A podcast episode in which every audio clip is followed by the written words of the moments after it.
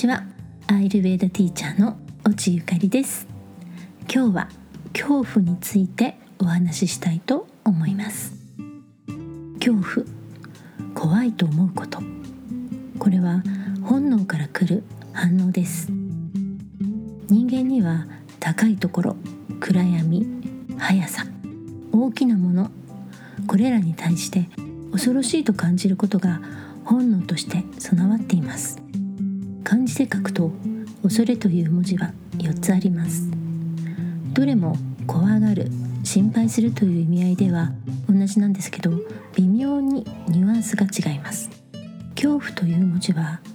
今日という文字と不という文字。両方とも恐れるという文字です。恐怖の今日の方は何かに対して怖がる気持ち。本能的に感じる恐れの意味合いが強いです。暗闇を怖がるとかね「ふ」という文字はおじけるビクビクするという意味があります。おじけづくというのもこれです。同じように本能的な恐れの感覚なんですがこちらはビクつくなど体に反応が出るというような恐れという感じです。この他に田んぼの田の文字と衣という文字が合体したような恐れという文字。みでは「い」と読んで「イフの念」とかに使われる「い」です。恐れ多いなど神とか自分よりも高貴な対象など近寄りがたく上位の相手に対しての敬う気持ちが含まれています。もう一つが「具」という文字です。夏目漱石の小説に「グビジンソ」という作品がありますがそれに使われている最初の文字です。ちなみにグビジンソウというのはひなげしのことです。ポピーとも言いますよね。具には心配する恐れるという意味の他に憂い物事が上手にいかなくてモヤモヤしているっていう感じとか懸念。何か一つのことに気持ちが執着して不安な感じとかおもんぱかるという意味があります、まあ、おもんぱかるっていう言葉自体がねこの「具」という字ですけどね。怖というよりネガティブなことを想像してそれが心から離れないっていう感じです。このように恐れるという気持ちにも実はいろいろあるわけです。ですが本質的には自分の身に降りかかる何らかの不都合に対する本能的な嫌悪感ということになります。そしてこの嫌悪感は経験によってどのぐらい嫌なのかどのぐらい怖いのかといった情報として記憶されます。恐怖はその対象が何なのかわからないという無知の状態で起こります。暗闇が怖いのはその先に何があるのかわからないからです。先ほどお話しした4つの文字の恐れも感じるものは違うけれどそれが何なのかがわからないから心に生じる恐れになるわけです。ぱかるということも不都合なことが起こるかもしれない恐れから来る対応ですしおじけづくこともうまくいくということをイメージできないから来る恐れになります。高いところやものすごく速いものに乗っている時に感じる恐怖はそこから落ちた時に死んでしまうかもしれないという生命の危機を感じるからです。そして怖いと感じる時ストレスを強く感じると時間が長く感じられます。これはどういうことなのかというと感情のエピソードでも少しお話したんですけれども怖いっていうことは死への恐怖感があるわけです。死は命の終わりなわけです。生き物にとっては最大のストレスです。理由は生きてる時は死はまあ未経験なわけですよね。だから経験したことがないっていうことは対処のしようがないからなんですね。そして生命の危機というふうに感じると脳は自動的に周囲の情報を細かく記録して再生させます。よくこう走馬灯のように今までの子どもの頃からの人生がこうそういう思い出が映像で浮かんだとか経験する人がいますよね。あれがそうです。脳はその人の人生で起こったさまざまなことを忘れません。全部記憶に留めています。視覚聴覚嗅覚。味覚触覚といった五感で得た情報すべてを記録しています。ただ脳の活動自体を今の人間の体が使いこなせていないのでその時に必要ではない情報は思い出せないというふうに思っているだけなんですね。まあ、事実思い出せないんですけど。しかも脳はその記憶情報も他の何らかの刺激が加わると形を変えてしまいます。そうだったという違う形で思い込んでしまうこともあります。心理療法とかでも過去のトラウマを消化させるために違う状況を記憶として刷り込ませるっていうのがありますよね。こういうように記憶というものは実は非常に曖昧で本当なのかそうではなかったのかっていうところの境目が非常に難しい部分でもあるんですね。そして恐怖というストレスを感じると、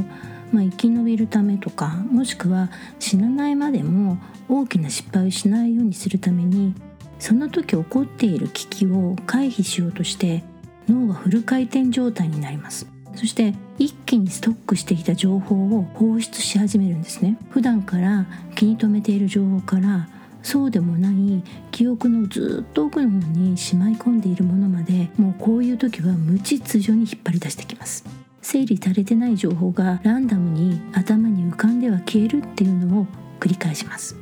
するとあまりの量の情報を処理できずパニックになってその出来事が実際よりも長く続いているかのように感じてしまうんですね。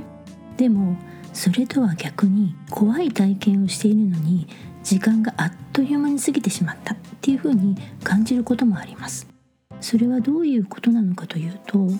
生き物は生きている間は常に学習し情報の上書きをしています。経験するっていうことは全て学習体験だからです。だから恐怖の元になるものが何かを理解してしまえばそのものが怖い嫌だっていう感じは残ってはいても無知ではなくなりますから何かしらの対処ができるようになるわけです。するとすごく怖いからちょっと怖いっていう風になって恐怖の対象は形を変えていきます。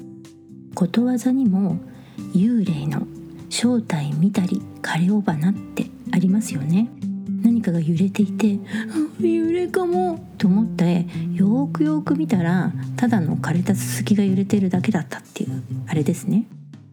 子供の頃すごく大きくて高いと思っていた公園の遊具とかも大人になってそこに行くとあれ？こんなにちっちゃかったんだって思うことありますよね。そして怖いと感じる気持ちはワクワクする。楽しいっていう感覚と表裏一体だったりもします。えー、何それ？って思いますよね。誰でも怖い思いはしたくないし自分の嫌なことは起きない方がいいわけです。でも生き物の進化の過程はこの恐怖から来るワクワクが新しい知恵を生み出してきましたこれが先ほどお話しした学習体験です。少し話がそれますが皆さんはホラー映画って見ますか？もしくはホラーゲームとか。そういうのやります？それかお化け屋敷や見せ物小屋肝試しに行ったりとかバンジージャンプを体験したりとか。怖いって分かっていても見てみたいし試してみたい。ゲームなら次の角でゾンビ出てくるかもしれないけどゲーム進めたい。まあ一度ぐらいはねそういう体験したことはあるかと思います。私はテレビゲームを作ってる友達がいてめちゃくちゃ有名になったホラーゲームの制作チームにいて出来上がったゲームソフトをプレゼントしてもらったことがあるんですね。でもまああんまりね実はねテレビゲームってあんまやらないんですよ。だからこうコントローラーの操作っていうのがまあ上手じゃないんですね。結構もたもたしてて。でしかもそのゲーム自体が怖すぎて初めて2分で挫折したっていう経験があります。ゲームのこうコントローラーを持ってヒーヒーギャーギャーって言いながら 駐在さんのゾンビに襲われて撃沈以後そのゲームを封印しました。せっかくもらったのにね。ゃんとプレイしなくてごめんなさい。ナンナちゃん。とまあナンナちゃんはさておいて。この時人間の脳の中では何が起こっているのかというと感情をコントロールする扁桃体がぐるんぐるん状態で働いています。そしてこの扁桃体からの電気信号によって感情を引き起こすホルモンが分泌されて怖いとか楽しいと感じる感情が生まれます。なんですが実はこの扁桃体細かい作業ができないんですね。恐怖によって活性化する脳の神経系っていうのは快感に関係する神経系と同じなんです。まあ、厳密には違うんですけど先ほどの生命の危機の瞬間に立つと本能的に生きてきたことを残そうとする働きが起こるって、まあ、言いましたよね。あれと同じことが扁桃体でも起こるんです。怖いと感じる経験もそれを何度か繰り返すと学習するんですね。そうするとその先に起きるワーキャー体験を楽しみに感じるようになっちゃうんですよ。ホラー映画や肝試しバンジージャンプなどの極限スポーツの体験っていうのは自分の限界を試すことにもなるしそしてそれを達成できるととっても大きな達成感を得られるんです。今までの自分とは違う。何かを乗り越える一つの方法として行っている場合もまあ実はあるんですね。世界には命の危機を体験するような成人の儀式とかの習慣もありますよね。この恐怖や痛みを乗り越えられたら大人として認められる、まあ、あと一番分かりやすいのはモヤモヤしている気分を大きく変えたい、まあ、気分転換ですよね。そういう気持ちがある時に怖い体験を求めるのかもしれません。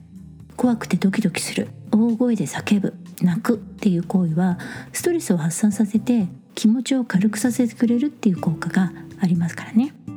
では同社別にはどうかというと怖いっていう感覚を一番強く感じるのはバータです。バータは聴覚触覚っていうのをコントロールしています。聴覚は振動です。空気の揺れる波動で音として耳に届きます。そして触覚。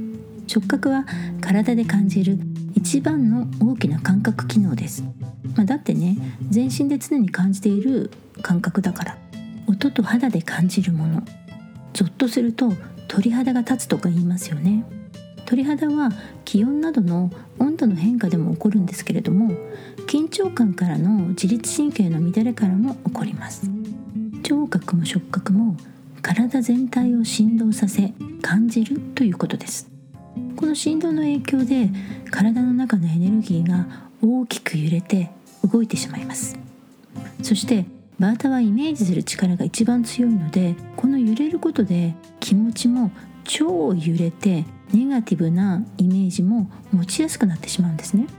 感覚派のバータはこのなんとなく気持ちの悪い感じ居心地の悪さが不安感になります。そして感じたことを考えるよりも前に行動や言葉にしてしまいます。そして周りを巻き込んでしまうんですね。ホラー映画で最初に大騒ぎをして殺されちゃうとかひどい目に遭うっていう役は、まあ、大抵バータ気質のキャラなわけです。でも大騒ぎする割には恐怖を感じる時間も短いっていうのが特徴です。なのでワーキャーっていう風に大騒ぎした後落ち着くとケロッとしていたりもします。またサプライズが大好きなので新しいことにも興味津々なところがあるから怖い怖いって言いながらもそういう体験を好んでしたりもします。でも、まあ、バータもあの組み合わせがあるのでバータカパっていう体質だったら怖がりで心配性の慎重派なので、まあ、あんまりサプライズ的なことはやらないかもしれません。ピッタは冒険好きです。わからない。未知なところを開拓していくっていう積極性があります。何事にも挑戦してなんぼっていうところがあるのと外面がいいのでかっこいいところを見せたいっていう気持ちがあります。なので本当は怖いのは嫌とか思っていても「あ怖いんで」とかおられると「そんなことないよ」っていうふうに虚勢を張って見せてしまうこともあるんですね。またピッタは視覚からの情報をコントロールしているので視覚情報にめちゃくちゃ弱いです。怖いって分かっていても視覚的に興味を惹かれてしまった。自分をよく見せたいっていう気持ちとこれをしたらスキルアップできるかもしれないっていう気持ちが働くと進んでそのことに向かうっていうところがあります。でもねピッタは意外とチキンハートなところもあったりするんですよね。カパは慎重派ですから危ないとか怖い体験っていうのは基本的には積極的に参加しません。基本危ないって感じたら石橋も叩いて渡らないっていうのがカパです。大丈夫だからって勧められてもいやーとか言ってにっこり笑ってごまかします。そして忍耐力が強いカパなんですけれども嫌なのに無理強いされると魂という気持ちが動かなくなる力が働いて本人自身が恐怖の対象になってしまうことがあります。恨みとかをね一番手放せないところがあるからです。昔藤子不二雄さんの漫画で「マタロウが来る」っていう作品があったんですけれどもその主人公の浦見マタロウくんがまさにカパタマスが増えてしまうとストーカーや牛の子参りなど復讐心を持った怖い人になってしまうこともあります。でも本質的にはカパは共感力が一番高くて優しいのでホラーなども楽しめる程度なら付き合ってくれると思います。あと怖いっていう体験は一人で体験するよりもそれを一緒に体験してくれる人がいると恐怖心が弱くなります。誰かがいるっていう安心感から怖いっていう気持ちも弱くなるからです。そしてその安心感が怖いを好奇心に変化させます。怖いんだけどなんとなくワクワクする。一人じゃないから気になっていたことにも挑戦しようという気持ちにもなる。そしてこれもよく聞く話なんですけれども怖い体験を一緒にした相手のことを好きになるっていう傾向もあります。恐怖の場合は長い時間緊張状態が続きます。びっくりするとか驚いたというような一瞬だけの興奮ではなくてその状況にいる時はずっとその緊張状態が続いています。そして怖いと感じている時は怖いと感じている対象から身を守るために一緒にいる相手と体を寄せ合ってくっついた形になります。人にはパーソナルスペースという自分と他人との快適な距離感というのがあって身を寄せ合うという体の大部分をくっつけるという行為はよっぽど信頼がないとできないんですけれども怖いという状況下では安心感を得たいのでそんなに信頼しているわけでもない。ものすごく好きなわけではないという相手とも身を寄せ合ったりします。怖いけれどここを乗り切ろうという同じ感情を共有してお互いの距離が近くて体が触れ合うことを躊躇することなくできると相手への親密感が生まれてそれが連帯感や絆を深めるということになってその人に好意を持つようになるんですね。これはドキドキがあってそれが相手のことが好きなのかもっていうふうに思う吊り橋効果とは少し違います。そしてこういう恐怖を共に乗り切った男女ならそれが恋愛へと発展する可能性もあります。恐怖はただ怖い不安だというだけではなく生き物が強くなったり仲間を作ることにもつながるんですね。ということで今日のお話はこのぐらいでおしまいです。番組の感想やご質問こんなテーマを取り上げてほしいなどのリクエストがありましたら番組専用の LINE にメッセージいただけたらめっちゃ嬉しいです。それから番組専用の LINE の他にメルマガも始めました。メルマガの登録 LINE 公式への登録リンクはエピソードの説明のところに載せていますのでそちらを見ていただけたらと思います。ご登録よろしくお願いします。ここまで放送を聞いてくださってありがとうございます。次回も聞きに来てくれると嬉しいです。それではまた。次回の放送でお会いしましょう。